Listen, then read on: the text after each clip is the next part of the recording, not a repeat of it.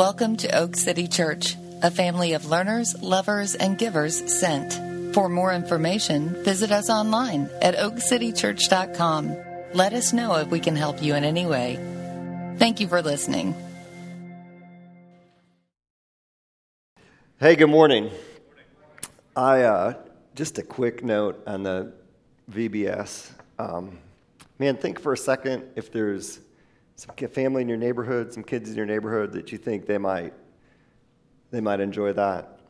Or even if you have family who's you know this is going to sound bad, but whose parents might think, "Yeah, I wouldn't like my kid not to be here for, you know what I mean, like the little break, like just seem overwhelmed." And I say that because over the years, I didn't grow up with VBS. Um, it, it wasn't quite a thing up in Wisconsin the way that it is in the South, I don't think.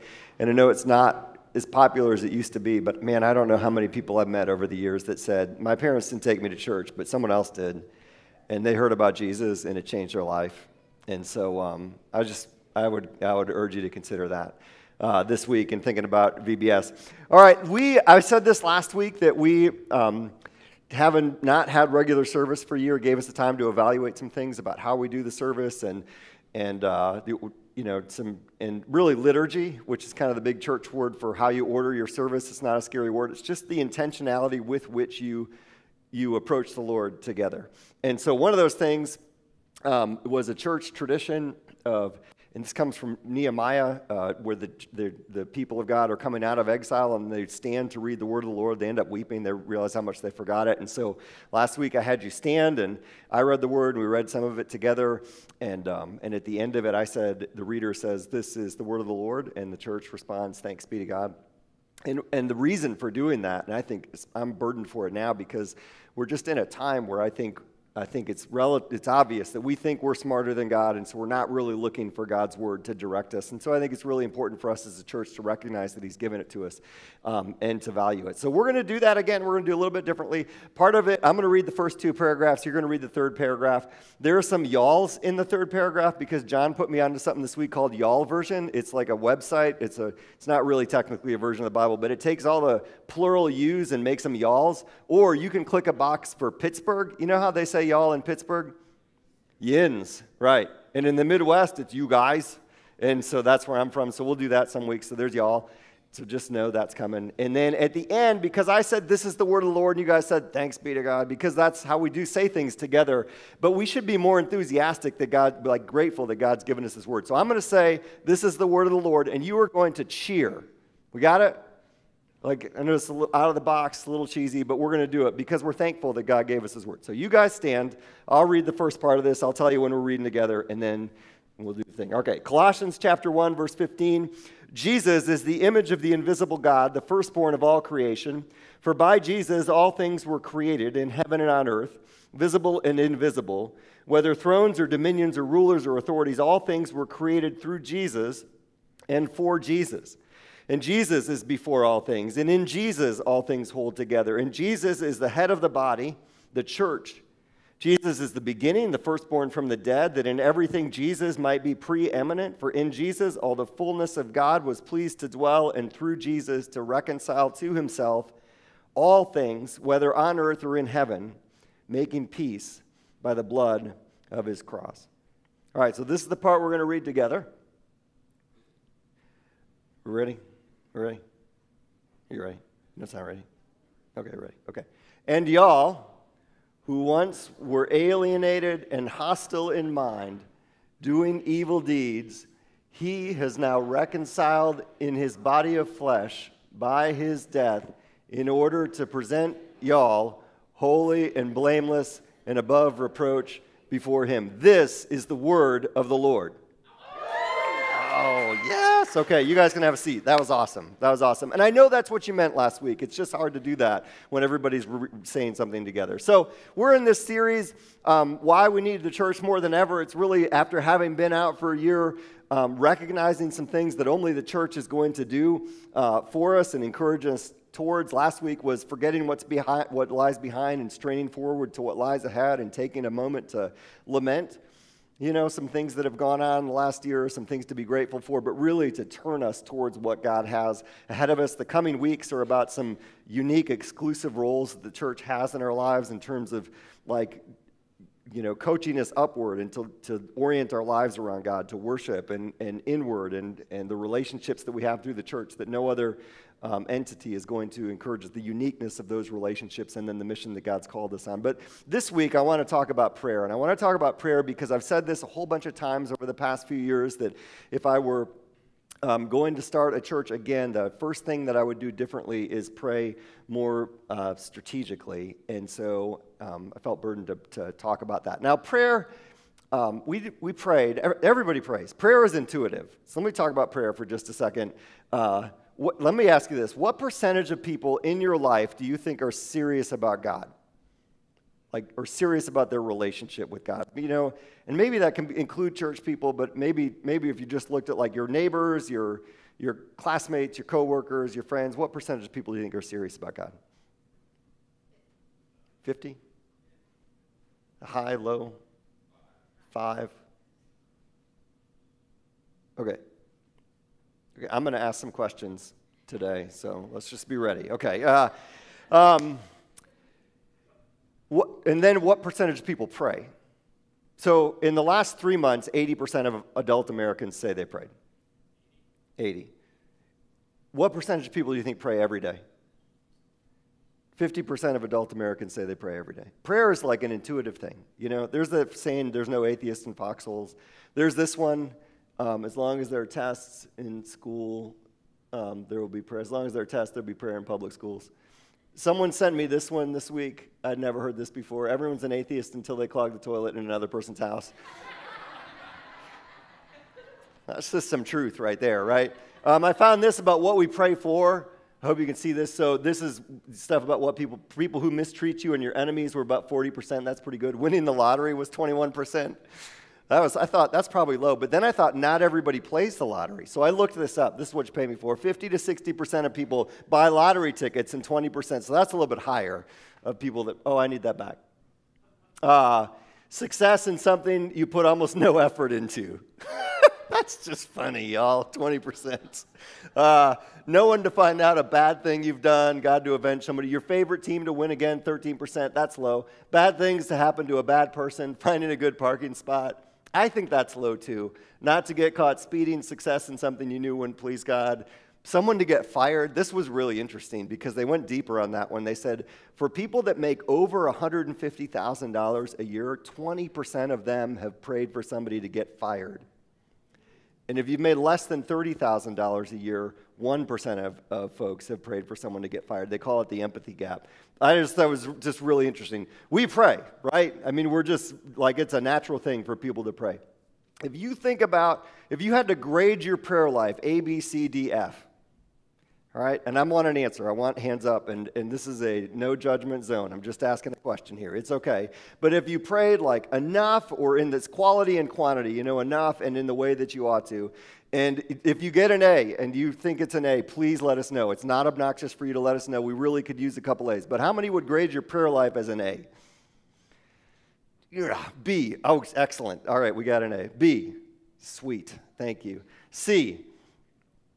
That's good. Okay. Um, I'm gonna, as your pastor, as your pastor, I grade myself probably C minus, D plus. That's why we're talking about this. My apologies. My confession. D.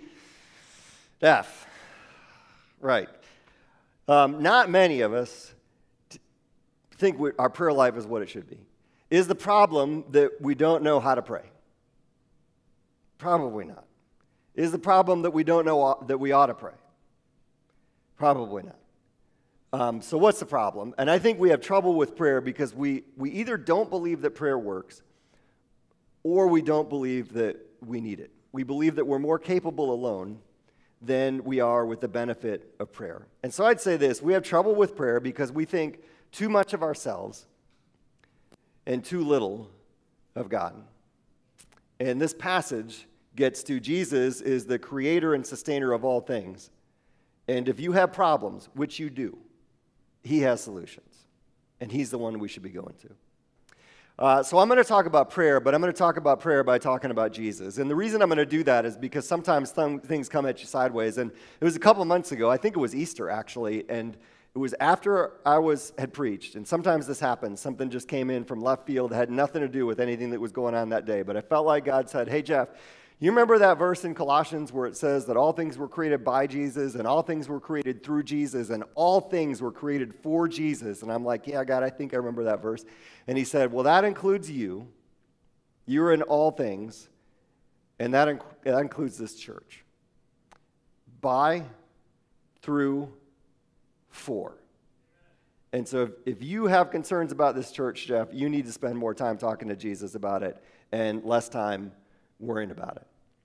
Uh, and that's how we got here. Now, let me say a word about prayer. Prayer is not just asking God for stuff. You know, there is intercessory prayer where we're asking God to intercede into circumstances on our behalf. But there's also abiding prayer where we just spend time with God. And sometimes the lines in those things, you don't know what you're going to get when you pray, you know? Um, but prayer, someone has said prayer isn't so much about you changing God's mind, but God changing, letting, giving God space to change you to change your mind, but to change you. One pastor wrote Sometimes the purpose of prayer is to get us out of circumstances, but more often than not, the purpose of prayer is to get us through circumstances. I'm not suggesting we shouldn't pray deliverance prayers. We should, but there are times we need to pray prevailing prayers, to ask God to give us the grace to sustain, the strength to stand firm, and the willpower to keep on keeping on. And my guess is that you need help with both those things. I know I need help with both those things. We think at some level that we think we can control our circumstances better than God or prevail in the midst of our circumstances alone better than we can with God in the presence of God through prayer. And so the question is the extent to which I really believe prayer can deliver me from or can help me prevail through circumstances in my life and your life regarding my family, my finances, my job, my future, my past, my heart, my dreams, my anxiety, my sin, whatever it might be. Now, this passage is to the church in Colossae. They're dealing with some cultural pressures that are tempting them to turn away from Jesus. And so Paul's writing a letter to encourage them. But really, he starts by challenging them to a higher devotion to Jesus and starts, you know, these words are in this passage. He, Jesus, is the image of the invisible God. Jesus is the firstborn of all creation. Jesus is before all things, and in Jesus, all things hold together. Jesus is the beginning. He is the firstborn from the dead, that in everything Jesus might be preeminent. For in Jesus, all the fullness of God was pleased to dwell. This is written um, sometime in the 60s, this is about 30 years after Jesus walked the earth, dies, died, rose from the dead. And, um, I, and one of the benefits, I'm now, I'm getting a little bit older. I can remember things that happened 30 years ago now that were significant. So 30 years ago, I was in college. Really significant things happened while I was in college. I wasn't paying a lot of attention to them, but really significant things. So my freshman year, I think, was when the Berlin Wall fell. That was enormous. Like, no one thought that was going to happen. Mandela got released from um, prison after 20 or 30 years, my freshman year in college. The Soviet Union dissolved while I was in college. Buster Douglas beat Mike Tyson while I was in college. It's huge. I remember watching that. The, the guy in Tiananmen Square that, like, stared down the tanks, you remember that guy? Like that happened when I was in college. The Gulf War started when I was in college, the first one. And I remember being with a group of guys in a room watching on TV Wolf Blitzer talking to Bernard Shaw as cruise missiles are coming over their hotel and bombing back. All this stuff happened 30 years ago. Like we remember stuff that happened 30 years ago. We remember it well. No historian, no reputable historian now debates that Jesus lived, but we debate the, the meaning of Jesus' life. And at this point, when Paul writes this letter, Jesus is, the life of Jesus is starting to turn the whole world upside down, right? But it's not because Jesus, and today we, it's so easy for, even for us, to, because it's so much more accessible for Jesus to be a teacher, to be a friend, to be a prophet. And, and for the culture around us, we can't deny Jesus and can't deny he was great, so we put him in that bucket. Paul isn't saying that. That's not the teaching that turned the world upside down. Paul isn't saying, hey, remember the Sermon on the Mount? That was a great sermon. He's a great. He wasn't saying that. He's saying he is before all things. All things were created through Jesus. This is who Jesus is. Jesus can change everything because this is true about Jesus. And that's the thing that need, that's turning the world upside down and what we need to remember. Uh, in Hebrews, was probably Paul writes this too. Long ago, in many times, at many times, and in many ways, God spoke to our fathers through the prophets. But in these last days, He's spoken to us by His Son, whom He appointed to be the heir of all things, through whom also He created the world through Jesus. Jesus is the radiance of the glory of God and the exact imprint of the nature of God. You look at Jesus and you know what God's like because he's the exact imprint of his nature. And then he says, Jesus upholds the universe by the word of his power. And he walked around in sandals for 30 years. Like he upholds the universe by the word of his power.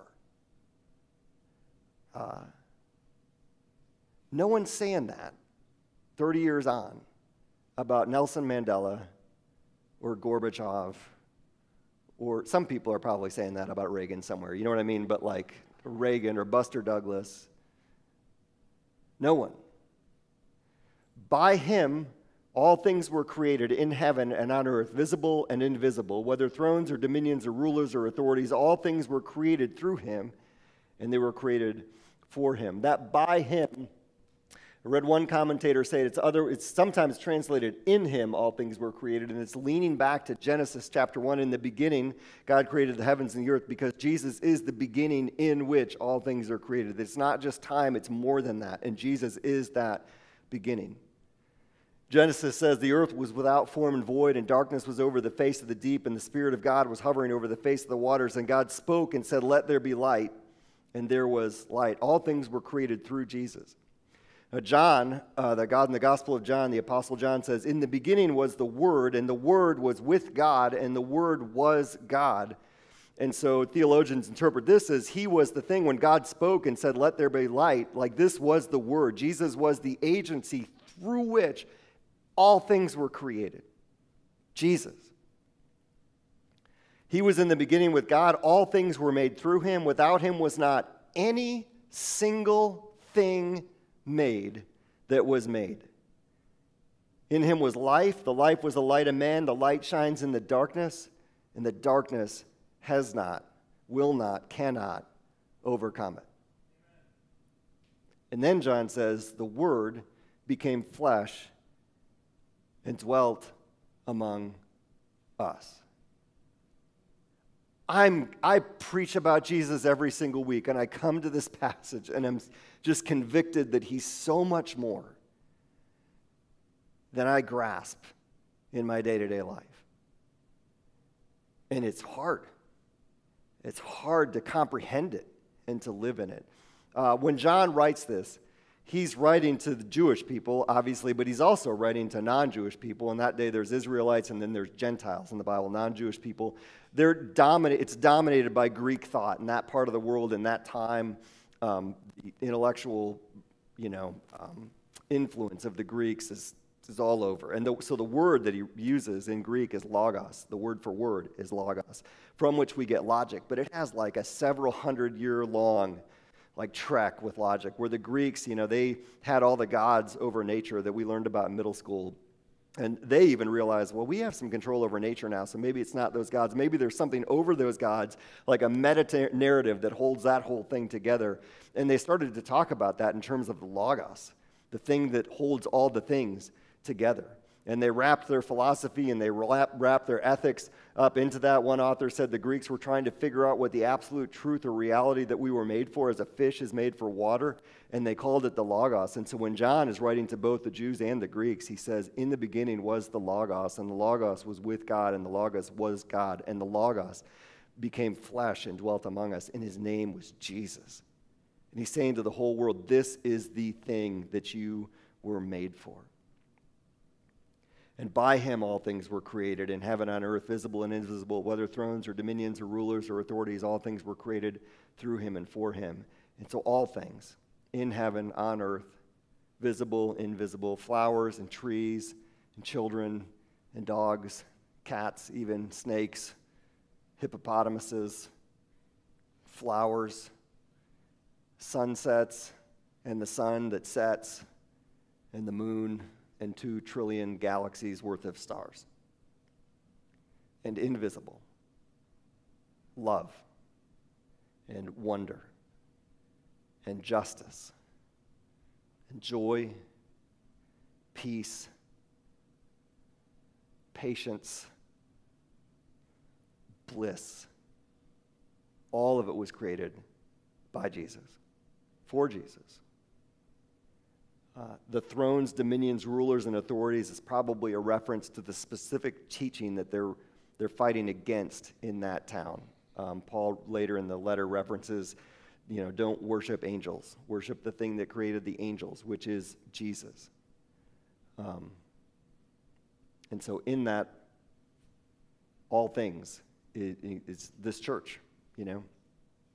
Uh, and that's the thing specifically that God was and is and, and does convict me of. The church was created by Jesus and through Jesus and for Jesus. If I'm honest, looking back, I, I am confident it was Jesus' idea to start the church, or I wouldn't have done it. Um, but when I look back, I think, I don't know that we were, we were certainly not praying and depending on God in the ways that, that I would do now.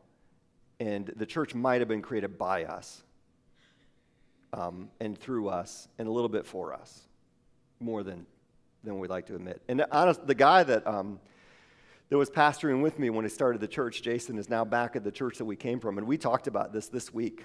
I told him that. And told him I was preaching this verse because the church that we came from is really going through it right now. And they need to hear this as much as anybody does that that church was created by Jesus and through Jesus and for Jesus. And every church needs to hear this, you know. And it's not that we didn't pray. I just don't, we had, we, we we prayed. We had, we've had prayer nights and prayer vigils and prayer meetings and pray before services, but I don't think in a way that expresses the dependence that this verse um, demands. And the church was created through Jesus. Jesus is the reason you're here right now. I think that every week. You're here because Jesus wants you here right now.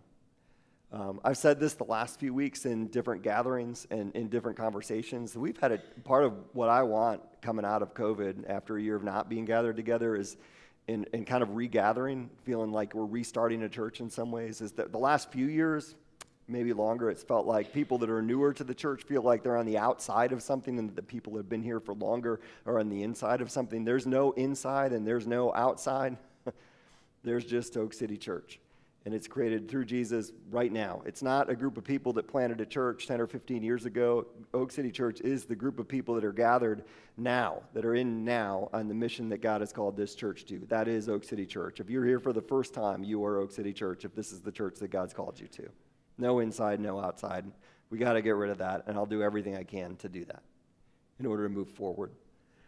And the church was created for Jesus. It's the body of Christ, the manifest presence of God in the world to help people come to know Jesus, to love Jesus, to follow Jesus. Now, you were created by Jesus. Your body is a living, breathing, walking, talking miracle of the work of Jesus. I was reading this about DNA this week. Like the precisely arranged zeros and ones in a computer program, the chemical bases in DNA convey instructions by virtue of their specific arrangement and in accord with an independent convention known as the genetic code.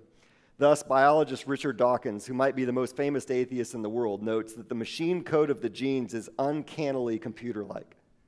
Similarly, Bill Gates observes that DNA is like a computer program, but far, far more advanced than any software we've ever created. You are a miracle. You were created by Jesus, you were created through Jesus. In one place in the Psalms, it says that he knit you together in your mother's womb. In Ephesians, Paul writes, Blessed be God, the, the, God and Father of our Lord Jesus, who has blessed us in Christ with every spiritual blessing in the heavenly places, even as he chose us in Christ before the foundation of the world. Before the foundation of the world, he knew you. That's insane. Like, that's crazy to think about. You were created through Jesus, and you were created for Jesus. You were made for God. I thought about this the last few weeks and had a few conversations with people how in this day, I feel like that, that probably comes across as oppressive. That you were created for something other than you and like your own satisfaction of whatever it is that you want. Um, but you were created for Jesus. And until you surrender to Him, in that reality, uh, you are going to be beating your head against a wall in life because it doesn't work unless we are living for Him the way that we were created to. I started reading this book um, a few weeks ago. I've hesitated because it's so big and it's so thick. I've highlighted like a third of it. I don't even like highlighting stuff that much, but it's so good. It's called The Rise and Triumph of the Modern Self. And he is um, explaining like how we have gotten to the cultural moment that we've gotten to. One of the things he does is goes back and says, you know, hundreds of years ago, we identified as political people, political man, like in our, in our relationship to the state, and then religious man in our relationship to the church, and then economic man. But now, he said, in the last decades, we've become psychological man. And so we, we form our identity based on what we feel and what we desire coming out of us. And to suppress that, to suggest that you should suppress that, comes across as abusive in our society. Like Paul says, they're fighting in Colossae against some you know, cultural trends, and the, the answer is to magnify Jesus. And it's no different now. Um, and he's saying this like the stuff around you doesn't exist to satisfy you and help you find yourself. You exist for the God who made all the stuff around you, you and all of it. Uh, I think you I think you trace this whole thing back to the beginning of the Bible and God in the Garden of Eden saying to Adam and Eve, hey, there's a tree in the middle. It's the fruit of the tree of the knowledge of good and evil. Don't eat from it. It's there. Like you, the ability to eat to it, don't do it because it leads to death. Um, and then Satan comes in and says, uh, he says, um, surely you won't die. For God knows that in the day you eat of it, your eyes will be open and you'll be like God, knowing good and evil. And what the adversary is saying is that God is oppressing you by restricting you, He's oppressing you. It is the same exact lie. It always has been. It always will be. It's part of the reason that I believe the whole thing is true, the Bible is true, is because it's no one could make that up. Like it's genius to be applicable for all time for us because God knows us. We were created for him. Do the things that Jesus exist, created exist for your purposes or do you exist for the purposes of the Jesus who created all things? You got to spend some time thinking about how you approach the things around you. Are you made for God or is God made for you? You know, is part of our problem with prayer is that we're afraid He's going to tell us to do some things that we don't really want to do, and that we exist for them and not they exist for us. And you think about that, and everything we have, everything we do, everyone we relate to becomes really an opportunity to serve us or an opportunity to serve Him by serving them, whether that be our jobs, our possessions, our, our hobbies, our spouses, our kids. Um, we were doing a Bible reading plan together, and a couple weeks ago, Susan and it was responding to I think Philippians two. Um, have this attitude in yourselves that was in Christ Jesus, who, you know, though he was in very nature God, didn't consider equality with God something to be grasped, but emptied himself and became nothing, took on the form of a servant. She said, What in the comments, what if instead of comparing ourselves to each other by like our accomplishments or our acquisitions, we compared ourselves to each other, like not just in the church, but in the world, about the, the way in which we serve the people around us? I thought, man, that would like flip everything upside down, and surely that's what heaven's going to be like. Although I don't think anybody's going to compare anybody to anybody in heaven, you know. But those are the rules of the kingdom. And um, in America, we have um, as much chance as anyone in, in, history has to convince ourselves that, uh, that we don't need God, that we don't exist for Him, but all the things that He created exist for us. There's a quote from C.S. Lewis. He says, The wise men of old, for the wise men of old, the cardinal problem of human life was how to conform the soul to objective reality, and the solution was wisdom, self discipline, and virtue. For the modern, the cardinal problem is how to conform reality to the wishes of man, and the solution is a technique. And there's just a depth to that. We are financially and materially rich, but emotionally and relationally and spiritually, I feel like growing poorer by the day. Now, Paul goes on in this In him, all the fullness of God was pleased to dwell, and through him to reconcile to himself all things, whether on earth or in heaven, making peace by the blood of his cross. And y'all who were once alienated and hostile in mind, doing evil deeds, he's now reconciled in his body of flesh by his death in order to present y'all holy and blameless and above reproach before him. He has all the things that we have made a mess of, including ourselves, he is reconciled to himself. He's made peace by the blood of his cross. Because that Jesus, by whom and through whom and for whom all things are created, has a, a love that's beyond what we could comprehend for each one of us.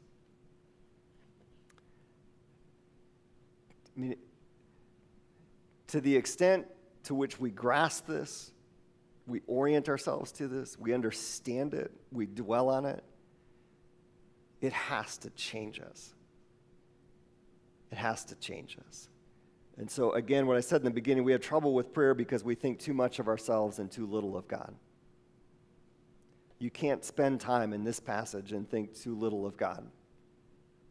Uh, he is the creator and sustainer of all things and He has solutions uh, for every one of our problems. I, was re- I thought of this quote this week if you want to build a ship, don't drum up people to collect wood and don't assign them tasks and work, but rather teach them to long for the endless immensity of the sea. And I think that about prayer. We understand the magnitude of Jesus and who Jesus is and what Jesus has done and the love that he has for us. We will be drawn to him and we will pray. One commentator said Paul knows that true and ultimate devotion to Jesus doesn't come primarily from being commanded, but rather from being enraptured by the beauty and the profound love of Jesus. And that's how we're motivated to act. Um, and my dentist said to one of my kids recently only brush the ones you want to keep. You know, you don't need the toothbrush with a little buzzer on it or anything like that. What you need is to know you're going to lose your teeth if you don't brush them better.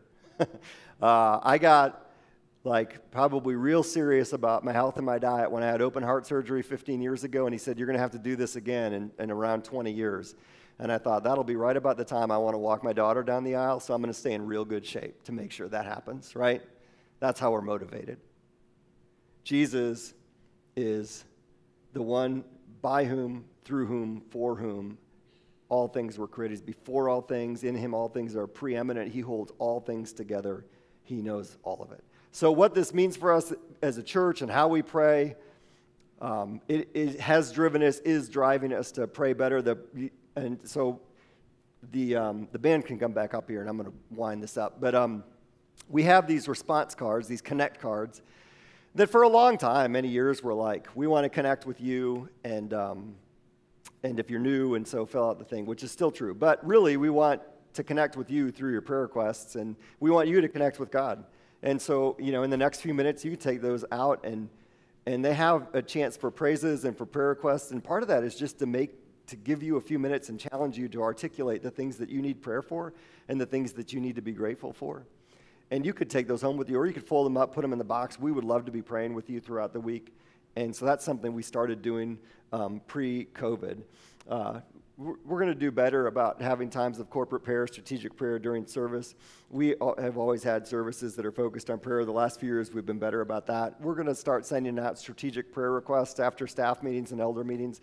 Um, if Oak City's your church, we've got you on an email list, and we'll send it out to you that just says, here's how you can pray for Oak City Church this week. Because we want to be more strategic in the things that we're praying for, we have an app that we're getting ready to release that has some functionality um, related to prayer. So we're going to give you just a, a, a minute or two to, to quietly, before the Lord, pray. And um, that may be a time of um, confession for your prayerlessness, you know, um, asking God for help with your distraction, um, confession for making the things Jesus created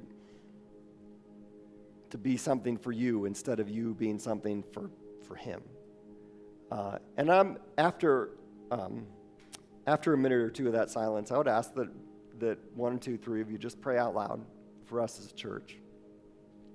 And then uh, during these last um, two songs, we would invite you to, uh, to come up and take communion.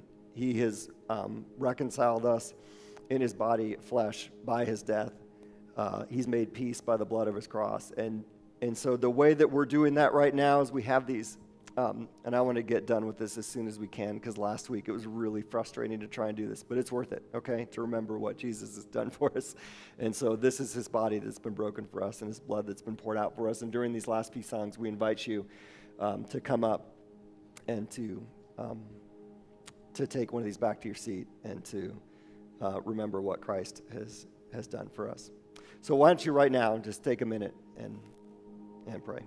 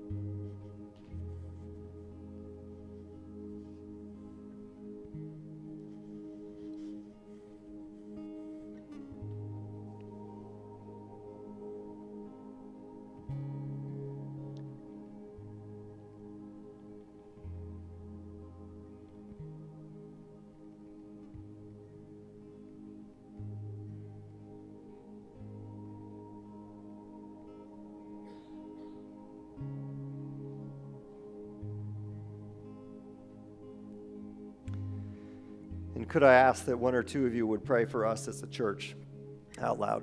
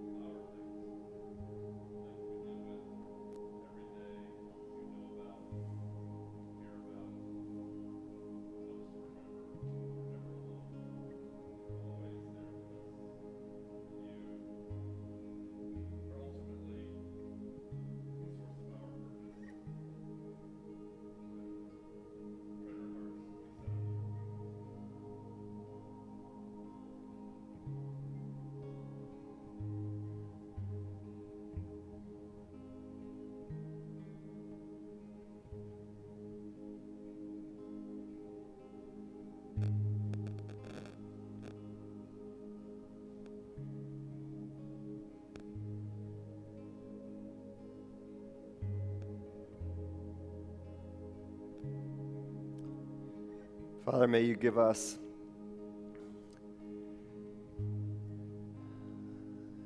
a greater understanding of who you are than we walked in with this morning. May we be amazed by you, just blown away by who you are, the love that you have for us, the power that you have, Lord. May we be drawn to you. May our hearts explode for you. May we surrender to you. May we trust you in everything. I pray this in Jesus' name.